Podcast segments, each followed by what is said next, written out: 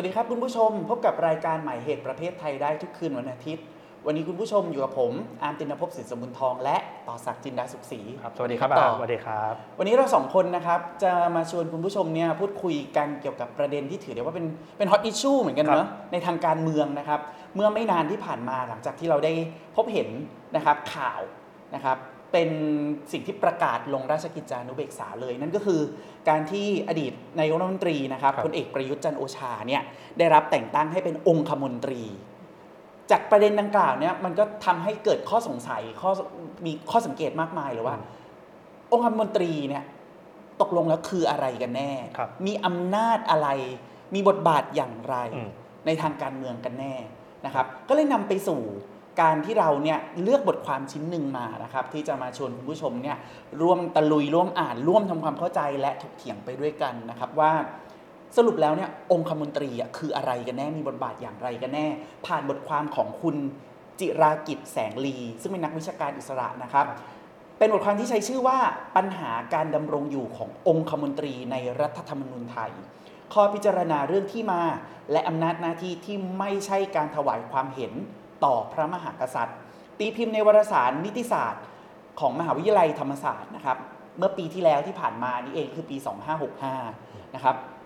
ทีนี้ต่อครับประเด็นหลักของบทความชิ้นนี้เนี่ยเขาต้องการจะเสนออะไรครับ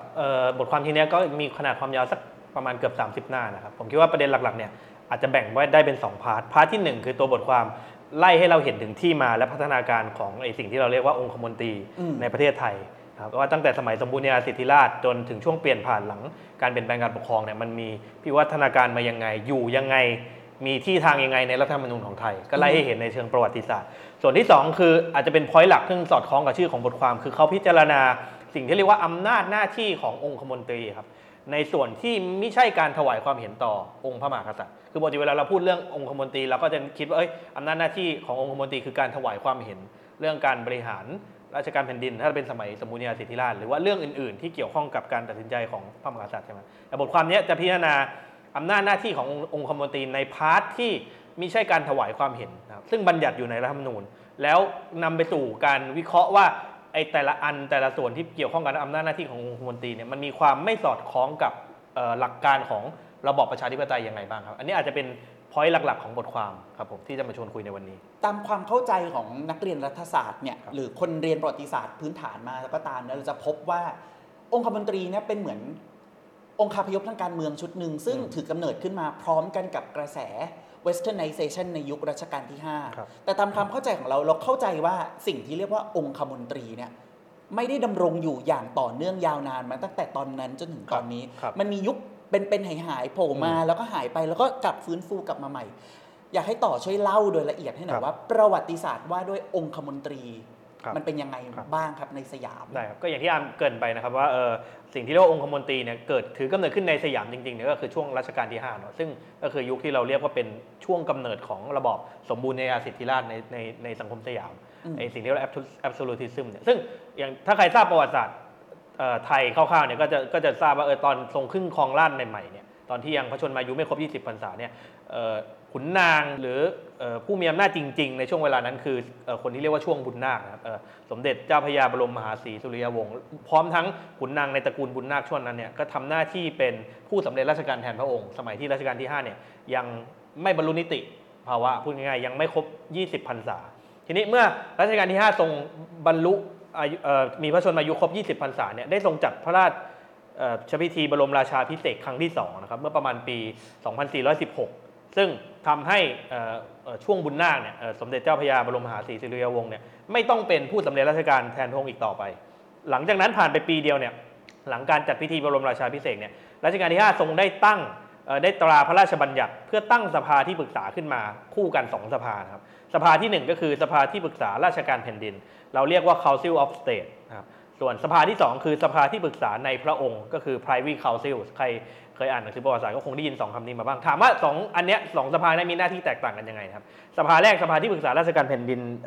Council of State เนี่ยหน้าที่หลักก็คือเน้นหนักไปในทาง ที่เกี่ยวข้องกับการประชุมพิจารณาร่างกฎหมายต่างๆพูดง่ายๆคือคล้ายๆทำหน้าที่คล้ายๆสภาผู้แทนราษฎรในปัจจุบันหลังการเปลี่ยนแปลงการปกครองครับ Council of State ทำหน้าที่นั้นส่วนสภาที่ปรึกษาในพระองค์หรือ Privy Council เนี่ยก็คือช่วยคิดงานราชการแผ่นดินอื่นๆที่องค์พระมหากษัตริย์ทรงปรึกษาครับซึ่ง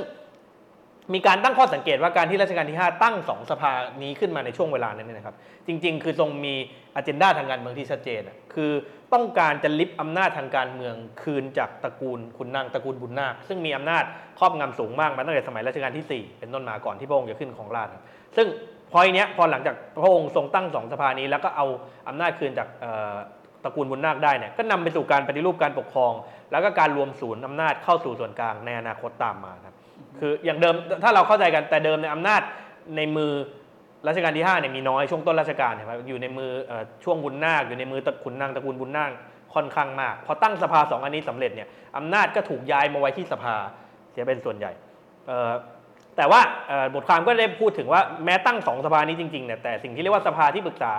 ราชการแผ่นดินเนี่ยมักมีการจัดประชุมน้อยมากเรียกว่าไม่ค่อยฟังก์ชันเพราะว่าจริงๆตั้งมาเพื่อจะดึงอำนาจกลับมาไว้ในมือพระองค์แต่ว่าอำนาจหน้าที่ของตัวสภาจริงๆไม่ค่อยมีการประชุมครับในปีพ.ศ.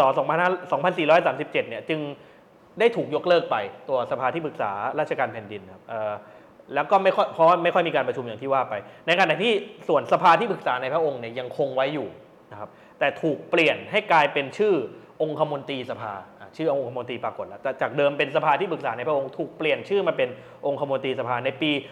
2435 ซึ่งถ้าใครเรียนประวัติศาสตร์ก็จะจำได้ว่าเป็นปีเดียวกับที่รัชกาลที่5เนี่ยทรงริเริ่มการปฏิรูปการปกครองนะครับแล้วก็รวมศูนย์อำนาจเข้ามาสู่ส่วนกลาง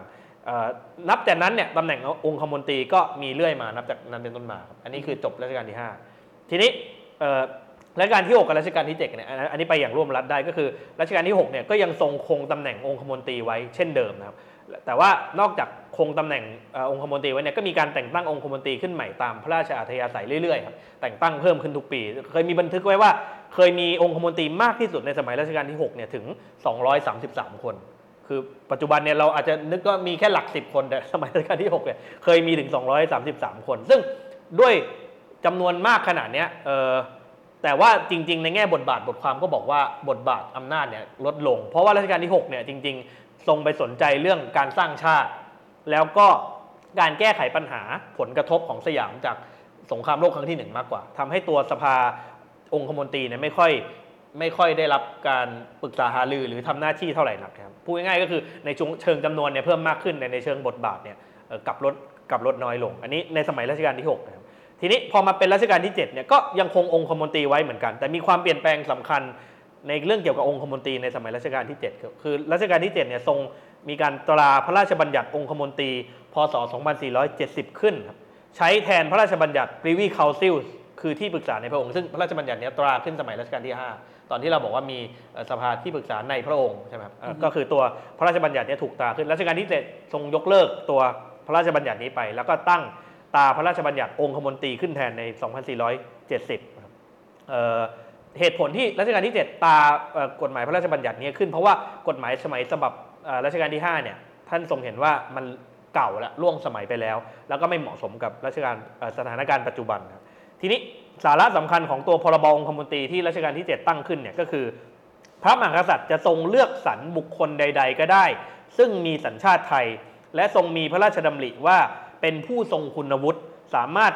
มีความสามารถและทรงคุณธรรมเป็นที่ไว้วางพระราชาหฤทัยให้ขึ้นเป็นองคมนตรีครับโดยองคมนตรีในสมัยรัชกาลที่6หลายๆคนเนี่ยก็ยังคงไว้อยู่ในสมัยรัชกาลที่7แล้วก็มีการแต่งตั้งเพิ่มเติมด้วยครับแต่รัชกาลที่7ก็ทรงเห็นปัญหาว่าพอสมัยรัชกาลที่6มีองคมนตรีมากเลยมีตั้ง200กว่าคนด้วยจำนวนมากขนาดนี้ฟังก์ชันลำบากทรงเลยมีการในพระราชบัญญัติฉบับเดียวกันที่ตราขึ้นใหม่เนี่ยจึงกำหนดให้มีการตั้งสภากรรมการองคมนตรีขึ้นโดยให้มีการเลือกกรรมการขึ้นมา40คนจากจำนวนองคมนตรีทั้งหมดซึ่งรัชกาลที่7เป็นคนแต่งตั้งเองเพื่อให้ตัวองคมนตรีทำงานได้ก็คือมีอยู่เป็นร้อยๆคนเนี่ยเลือกทรงเลือกมาแค่40คนมาอยู่ในสภาองคมนตรีนะครับทีนี้ก็อย่างที่อาร์มเกิดไปแต่แรกเนาะไอสิ่งที่เราเรียกว่าองคมนตรีเนี่ยมันดูเหมือนมีมาต่อเนื่องยาวนานจนถึงปัจจุบันแต่จริงๆแล้วมันมีช่วงเว้นสะดุดอยู่ในช่วงเวลาสั้นๆอยู่ก็คือหลังการเปลี่ยนแปลงการปกครองครับก็คือถ้าเราทราบเนี่ยก็คือหลัง24มิถุนายน2475เนี่ยคณะราษฎรคณะผู้เปลี่ยนแปลงการปกครองเนี่ยเห็นว่าองคมนตรีเนี่ย มีหน้าที่ทับซ้อนกันกับองค์กรทางการเมืองที่เกิดขึ้นในระบอบใหม่เพราะหลังการเปลี่ยนแปลงการปกครองเนี่ยก็มีสภาผู้แทนราษฎรแล้วตามธรรมนูญการปกครองฉบับชั่วคราว2475ทำให้ในวันที่8กรกฎาคม2475เนี่ยประธานคณะกรรมการราษฎรเนี่ยโดยพยามโนปกรณ์นิติธาดาได้เสนอยติให้มีการยกเลิกพระราชบัญญัติองคมนตรีพ.ศ. 2470ที่รัชกาลที่7ตรงทรงตาขึ้นเนี่ยครับให้เสนอในสภาผู้แทนราษฎรและได้ประกาศยกเลิกสภาพระราชบัญญัติองคมนตรีเนี่ยในปี2475ไปด้วยเช่นเดียวกันด้วยเหตุนี้ในช่วงเวลาดังกล่าวเนี่ยหลังการเปลี่ยนแปลงการปกครองเลยทำให้สยามเราเนี่ยหรือประเทศไทยในเวลาต่อมาเนี่ยปราศจากการมีองคมนตรีอยู่ช่วงเวลาหนึ่งหลังการเปลี่ยนแปลงการปกครองทีนี้ถามว่าองคมนตรีกลับมาเมื่อไหร่อย่างที่เราเห็นปัจจุบันก็คือในการรัฐประหารปี2490ซึ่งเราทราบกันว่าเป็นการรัฐประหารครั้งสำคัญซึ่งโค่นล้มคณะราษฎรและเป็นความพ่ายแพ้ครั้งใหญ่ที่คณะราษฎรก็ล้มหายตายจากไปแล้วก็ไม่สามารถกลับคืนมาสู่อำนาจได้อีกหลังจากนั้นประเทศไทยก็อยู่ในช่วงระบอบเผด็จการประชาธิปไตยครึ่งใบมายาวนานอย่างที่เราทราบกันหลังรัฐประหารปี2490เนี่ยได้มีการร่างรัฐธรรมนูญแห่งราชอาณาจักรไทยครับฉบับชั่วคราวปี2490ในรัฐธรรมนูญฉบับนั้นเนี่ยกำหนดให้มีอภิรัฐมนตรีเป็นผู้บริหารราชการในพระองค์และถวายคำปรึกษาแด่พระมหากษัตริย์คือเอาองคมนตรีกลับมาแต่ยังใช้คำว่าอภิรัฐมนตรีอยู่ครับต่อมาเมื่อมีการประกาศใช้รัฐธรรมนูญฉบับถาวรเนี่ยปี2492เนี่ยจึงได้มีการเปลี่ยนชื่อจากอภิรัฐมนตรีกลับมาเป็นองคมนตรีตามเดิมนับแต่นั้นเป็นต้นมาเนี่ยองคมนตรีก็เลยถูกบัญญัติเอาไว้ให้มีสถานะในรัฐธรรมนูญสืบเนื่องมาจนถึงปัจจุบันครับอันนี้ก็คือเป็นประวัติศาสตร์คร่าวๆว่าองคมนตรีในสยามประเทศในประเทศไทยเนี่ยถือกำเนิดขึ้นเมื่อไหร่มีพัฒนาการมายังไงบ้างแล้วก็ไปสะดุดหยุดบางช่วงเวลายังไงแล้วก็ถูกนำกลับเข้ามายังไงบ้างถ้างั้นเดี๋ยวเราพักกันสักครู่แล้วเรากลับมาคุยกันต่อเรื่องขอบเขตอำนาจและบทบาทขององคมนตรีกันแล้วกันเนาะได้ครับโอเคพักกันสักครู่ครับ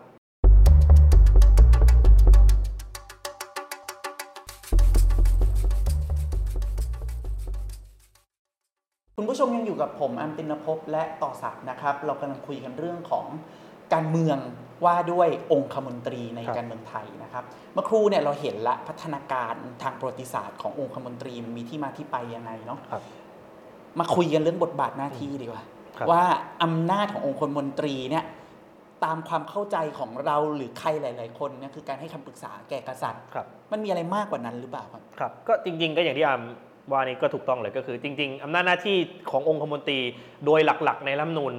ตั้งแต่ปี2492เป็นต้นมาจนถึงปัจจุบันเนี่ยอาจจะมีความต่างกันบ้างนะในเชิงรายละเอียดมีการแก้ไขเพิ่มเติมอะไรบ้างในแต่ละช่วงเวลาแต่หลักๆแล้วเนี่ยอำนาจขององคมนตรีเนี่ยถูกแบ่งเป็น2ส่วนหลักๆส่วนที่1ก็คือการหน้าที่ในการถวายคำปรึกษาต่อพระมหากษัตริย์อันนี้ก็เป็นหน้าที่ทั่วไปที่ทุกคนน่าจะเดาได้อยู่แล้วแต่อีกหน้าที่นึงเขาเรียกว่าเป็นหน้าที่อื่นๆที่รัฐธรรมนูญกำหนดครับเช่นหน้าที่อำนาจหน้าที่เกี่ยวกับเรื่องการสืบราชสมบัตินะครับอำนาจหน้าที่เกี่ยวกับการสำเร็จราชการแทนพระองค์เป็นต้นใช่ไหมครับทีนี้จริงๆแล้วเนี่ยนอกเหนือจากบทบัญญัติในรัฐธรรมนูญเนี่ยโดยเฉพาะตั้งแต่ปี2492เป็นต้นมาเนี่ยเพราะบทความเสนอว่าจริงๆรัฐธรรมนูญไทยเนี่ยมีการกำหนดอำนาจหน้าที่ขององคมนตรีเนี่ยนอกเหนือจากการถวายความเห็นของต่อกษัตริย์เนี่ยมีอย่างน้อย6เรื่องด้วยกันครับเรื่องที่1ก็คืออำนาจหน้าที่เกี่ยวกับการแก้ไขเพิ่มเติมกฎมนเทียนบานว่าด้วยการสืบราชสันตติวงศ์นะครับอันนี้ก็คือปีพ.ศ. 2467ครับอันที่2คืออำนาจหน้าที่เกี่ยวกับการสืบราชสมบัติครับอันที่3คืออำนาจหน้าที่เกี่ยวกับการผู้สำเร็จราชการแทนพระองค์ครับอันที่4คืออำนาจหน้าที่เกี่ยวกับการแต่งตั้งและถอดถอนข้าราชการในพระองค์และสมุหราชองครักษ์อันที่5ก็คืออำนาจหน้าที่เกี่ยวกับการแต่งตั้งวุฒิสภาคือบางสมัยองคมนตรีมีอำนาจในการแต่งตั้งเสนอชื่อวุฒิสภาได้ด้วยและอำนาจที่6คืออำนาจหน้าที่ในการลงนามรับสนองพระบรมราชโองการกรณีออกเสียงประชามติผ่านการแก้ไขเพิ่มเติมรัฐธรรมนูญอันนี้คือ6ประเด็นหลักๆที่เขาไปดูมาว่าในรัฐธรรมนูญทุกฉบับที่เราเคยมีมาเนี่ยอำนาจหน้าที่ของตัวองคมนตรีที่นอกเหนือจากการถวายความเห็นเนี่ยมีประมาณ6เรื่องนี้แหละแต่ในบทความชิ้นเนี้ยเขาหยิบมาแค่3เรื่องมาพิจารณาครับด้วยเหตุที่อีก3อันเนี่ยก็คืออำนาจหน้าที่ในการแต่งตั้งถอดถอนข้าราชการในพระองค์ใช่ไหมครับอำนาจหน้าที่เกี่ยวกับการแต่งตั้งวุฒิสภาแล้วก็อำนาจหน้าที่ในการลงนามรับสนองพระบรมราชโองการกรณีออกเสียงประชามติเขาบอก3อันเนี้ยไม่ได้มีบัญญัติแล้วในรัฐธรรมนูญฉบับปัจจุบันก็คือรัฐธรรมนูญฉบับปี2560ผู้เขียนจึงไม่นำมาพิจารณาในบทความนี้เขาบอกว่าในปัจจุบันเนี่ยรัฐธรรมนูญฉบับปี2560คงเหลืออยู่อำนาจหน้าที่แค่3เรื่องใช่ครับ อันที่หนึ่งก็คือที่เกิดไปแล้วก็คืออำนาจหน้าที่เกี่ยวกับการแก้ไขเพิ่มเติมกฎมนเทียนบานเนาะว่าด้วยการสืบราชสันตติวงศ์ครับปี2467อันที่2คืออำนาจหน้าที่เกี่ยวกับการสืบราชสมบัติและอันที่3คืออำนาจหน้าที่เกี่ยวกับผู้สำเร็จราชการแทนพระองค์ตอนนี้ในรัฐธรรมนูญฉบับปี2560ของเราถามว่าองคมนตรีมีอำนาจหน้าที่อะไรบ้างนอกเหนือจากการถวายความเห็นก็คือ3เรื่องนี้ครับแต่ว่าซึ่งยังมีอยู่ในรัฐธรรมนูญปัจจุบันแต่เนื่องจากเวลาจำกัดเนี่ยในรายการเนี่ยผมอาจจะยกมาแค่สัก 1-2 เรื่องครับเพื่อให้ทราบว่าบทความนี้เขามีข้อวิเคราะห์ยังไงบ้างต่ออำนาจหน้าที่เหล่านี้ครับอำนาจหน้าที่ส่วนแรกไปกันที่อำนาจหน้าที่เกี่ยวกับผู้สำเร็จราชการแทนพระองค์เนาะส่วนนี้มันเกี่ยวข้องกับอะไรพูดง่ายก็คือเมื่อองค์พระมหากษัตริย์ทรงไม่ประทับอยู่ในราชอาณาจักรหรือว่าอาจจะทรงมีพระประชวรจนไม่สามารถปฏิบัติหน้าที่ประมุขของรัฐได้ชั่วคราวเนี่ยณเวลานั้นเนี่ยย่อมต้องมีผู้สำเร็จราชการแทนพระองค์มาเพื่อปฏิบัติหน้าที่แทนพระมหากษัตริย์เนาะทั้งหมดนี้เพื่อให้มันเกิดความสืบเนื่องของตำแหน่งและไม่ให้กระทบการปฏิบัติหน้าที่ในฐานะประมุขของรัฐใช่ไหมไม่ให้การปฏิบัติหน้าที่ของพระมหากษัตริย์เนี่ยต้องหยุดชะงักลงซึ่งเดิมเนี่ยเขาบอกว่าในรัฐธรรมนูญฉบับปี2475เนี่ยจนมาถึงรัฐธรรมนูญฉบับปี2521เนี่ยเคยมีการกำหนดไว้ว่าแม้กษัตริย์จะมีพระราชอำนาจในการแต่งตั้งผู้สำเร็จราชการแทนพระองค์แต่ท้ายที่สุดจะต้องให้รัฐสภาหรือสภาผู้แทนราษฎรให้ความเห็นชอบด้วยอันนี้สำคัญมากก็คือรัฐธรรมนูญตั้งแต่ปี2475จนถึงปี2521เนี่ยเคยกำหนดว่าพระมหากษัตริย์มีพระราชอำนาจในการตั้งผู้สำเร็จราชการแทนพระองค์เองแต่ต้องให้รัฐสภาหรือสภาผู้แทนราษฎรเนี่ยให้ความเห็นชอบทั้งหมดเนี้ยบทความเสนอว่าการมีส่วนเนี้ยมันเป็นการสร้างความชอบธรรมตามระบอบประชาธิปไตยก็คือไปดึงเอาอำนาจของสภาผู้แทนราษฎรหรือรัฐสภาเนี่ยซึ่งมีความเกี่ยวโยงกับประชาชนโดยไม่ว่าจะโดยตรงหรือโดยอ้อมเนี่ยเข้ามาเกี่ยวข้องกับการตั้งผู้สำเร็จราชการแทนพระองค์ครับเพราะจริงๆมันเกี่ยวข้องกับอำนาจรัฐในฐานะประมุขของรัฐใช่ไหมครับแต่นับตั้งแต่รัฐธรรมนูญฉบับปี2534เป็นต้นมาเนี่ยเลื่อยมาจนถึงรัฐธรรมนูญฉบับ2560ที่เราใช้กันอยู่เป็นฉบับถาวรปัจจุบันเนี่ยเราพบว่ามันมีการตัดเอาอำนาจในการเห็นชอบของรัฐสภาเนี่ยทิ้งออกไปเลยคือนับตั้งแต่ปี2534เป็นต้นมาเนี่ยรัฐสภาไม่มีอำนาจในการเห็นชอบการแต่งตั้งผู้สำเร็จราชการแทนพระองค์ของพระมหากษัตริย์อีกต่อไปละกำหนดให้เพียงเฉพาะประธานรัฐสภาเนี่ยเข้ามารับสนองพระบรมราชโองการเท่านั้นโดยที่คณะกรรมาธิการร่างรัฐธรรมนูญเนี่ยก็ไปนั่งไล่ดูวาระการประชุมการถอดเทปการประชุมก็จะพบว่าต่างสนับสนุนบทบัญญัติเนี้ยโดยให้เหตุผลว่า1คือการแต่งตั้งผู้สำเร็จราชการแทนพระองค์เนี่ยไม่ใช่อำนาจทางการเมืองแต่เป็นเรื่องส่วนพระองค์นะครับอันที่2คือเมื่อพระมหากษัตริย์ไม่สามารถที่จะทรงบริหารราชการแผ่นดินได้ก็ไม่จำเป็นต้องให้รัฐสภาเห็นชอบครับอันที่3ก็คือเพราะหากรัฐสภาไม่ให้ความเห็นชอบขึ้นมาเขากลัวว่ามันจะเกิดการไปขัดต่อสถานะอันเป็นที่เคารพสักการะของพระมหากษัตริย์ดังนั้นก็เลยไม่ต้องมีการให้ความเห็นชอบซึ่งเรามักจะเข้าใจกันดีว่าพอถึงเวลาเกิดเหตุช่วงว่างนั้นน่ะผู้ที่จะมาเป็นผู้สำเร็จราชการแทนพระองค์มักจะเป็นองคมนตรีหรือประธานองคมนตรีคนใดคนหนึ่งแต่แปลว่าณช่วงเวลานั้นเนี่ยการขึ้นมาดำรงตำแหน่งเป็นผู้สำเร็จราชการแทนพระองค์เนี่ยไม่จำเป็นต้องมีความเชื่อมโยงกับอำนาจที่มาจากประชาชนอีกต่อไปหลังรัฐธรรมนูญปี2534เป็นต้นมาอันนี้คือส่วนที่1ส่วนที่2ก็คืออำนาจหน้าที่เกี่ยวกับการสืบราชสมบัติเนาะพูดง่ายๆก็คือตำแหน่งประมุขของรัฐเนี่ยโดยหลักการแล้วจะต้องไม่ว่างเว้นนะใช่ไหมครับหากพระมหากษัตริย์สวรรคตลงหรือมีการสละราชสมบัติเนี่ยจะต้องมีการแต่งตั้งหรือเชิญบุคคลใดบุคคลหนึ่งขึ้นมาทำหน้าที่เป็นพระมหากษัตริย์พระองค์ใหม่ซึ่งในแต่ละรัฐเนี่ยมีเกณฑ์การขึ้นสู่ตำแหน่งของกษัตริย์องค์ใหม่ต่างกันเนาะในกรณีประเทศไทยเนี่ยการสืบราชสมบัติเป็นไปตามหลักสายโลหิตอย่างที่เราทุกคนทราบกันทีนี้เนี่ยภายหลังการเปลี่ยนแปลงการปกครอง2475เนี่ยการที่สมาชิกราชวงศ์จะขึ้นครองราชสมบัติได้เนี่ยต้องเป็นไปตามกระบวนการที่รัฐธรรมนูญกำหนดครับเช่นมีการให้รัฐสภาให้ความเห็นชอบหรือการให้รัฐสภาเนี่ยรับทราบซึ่งใน2กระบวนการเนี้ยองคมนตรีจะเข้าไปมีส่วนเกี่ยวข้องด้วยเสมอคือองคมนตรีจะไปทำหน้าที่เป็นผู้เสนอชื่อใช่ไหมครับซึ่งจะมี2กรณีที่1เนี่ยก็คือกรณีที่พระมหากษัตริย์ทรงแต่งตั้งพระราชทายาทเอาไว้แล้วใช่ไหมแต่งตั้งเอาไว้แล้วและองคมนตรีก็จะเอาชื่อที่พระมหากษัตริย์แต่งตั้งเนี่ยไปเสนอต่อสภาให้เห็นชอบกรณีที่2คือกรณีที่บัลลังก์ว่างลงและพระมหากษัตริย์ทรงไม่ได้แต่งตั้งราชทายาทเอาไว้เรื่องสำคัญที่บทความนี้คอนเซิร์นก็คือกรณีที่บัลลังก์ว่างลงและพระมหากษัตริย์ทรงไม่ได้แต่งตั้งราชทายาทเอาไว้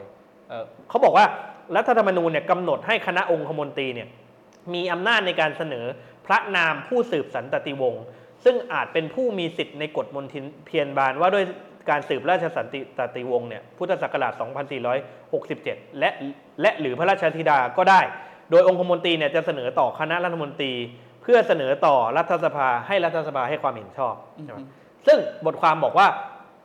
ดูผิวเผินเนี่ยการที่รัฐสภาให้ความเห็นชอบในทางหนึ่งมันอาจจะดูมีความชอบธรรมแล้วอย่างน้อยมี involvement มีความเกี่ยวข้องกับตามหลักการประชาธิปไตยแต่คำถามสำคัญที่บทความทิ้งไว้ก็คือการให้องคมนตรีเป็นผู้เสนอพระนาม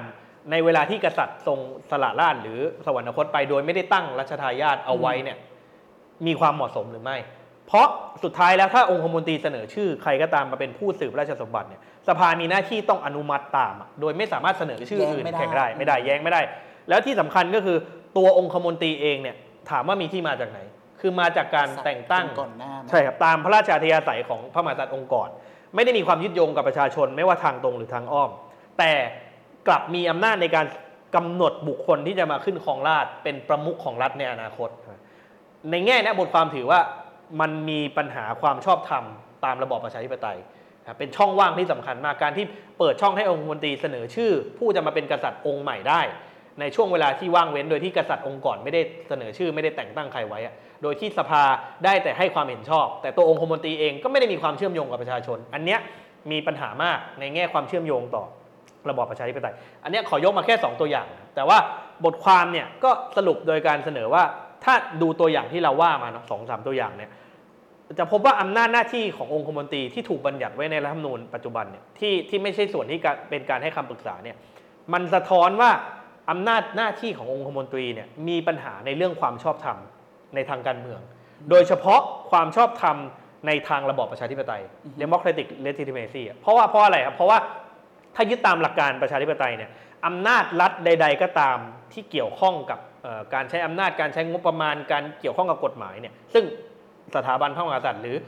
หน้าที่ประมุขของรัฐแน่นอนหลีกเลี่ยงไม่ได้ว่าเกี่ยวข้องกับเรื่องอำนาจทางการเมืองเนาะใช่ไหมต้องมีความยึดโยงหรือมาจากประชาชนโดยตรงหรือโดยอ้อมก็ตามแต่เนื้อหาที่บัญญัติไว้เกี่ยวกับอำนาจหน้าที่ขององคมนตรีเนี่ยกลับไม่สะท้อนความเชื่อมโยงใดๆเลยกับอำนาจของประชาชนไม่ว่าทางตรงหรือทางอ้อมนะบทความเลยบอกว่าในแง่นี้องคมนตรีเลยถูกมองเป็นเพียงแค่ตัวแทนเป็นองค์กรที่มาใช้อำนาจเป็นกันชนให้กับผู้ใช้อำนาจที่แท้จริงก็คือองค์พระมหากษัตริย์องคมนตรีจึงไม่ต่างอะไรกับหนังหน้าไฟแล้วเขายังสรุปอย่างเจ็บแสบไว้ด้วยว่าการที่องคมนตรีเริ่มกลับมาปรากฏในรัฐธรรมนูญของไทยตั้งแต่ปี2490หลังการรัฐประหารเป็นต้นมาเนี่ยแล้วก็ลงหลักปักฐานอยู่ยาวมากับเราจนถึงปัจจุบันแล้วก็ยิ่งมีอำนาจมากขึ้นด้วยแล้วก็มีความเชื่อมโยงกับประชาธิปไตยน้อยลงเนี่ยมันสะท้อนให้เห็นว่า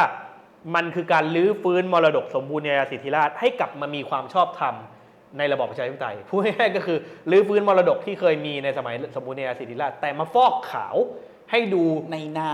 มของประชาธิปไตยในนามของรัฐธรรมนูญคือบัญญัติไว้ในรัฐธรรมนูญเลยให้มีสถานะทางกฎหมายเป็นองค์กรเป็นสถาบันแต่ไม่มีความเชื่อมโยงกับประชาชนใดๆอันนี้สำคัญมากและสุดท้ายเนี่ยผมอยากจะปิดโค้ดอันนี้ครับคือผู้เขียนบทความนี้เขียนว่าองคมนตรีถือเป็นหนึ่งในความพ่ายแพ้ของอุดมการณ์คณะราษฎร2475และในขณะเดียวกันก็ถือเป็นความสำเร็จของอุดมการณ์แบบกษัตริย์นิยมที่ได้พลิกกลับรวมทั้งให้ความหมายของการอภิวัตสยาม2475เสียใหม่เพื่อประกอบสร้างระบอบประชาธิปไตยอันมีพระมหากษัตริย์ทรงเป็นประมุขขึ้นในประเทศไทย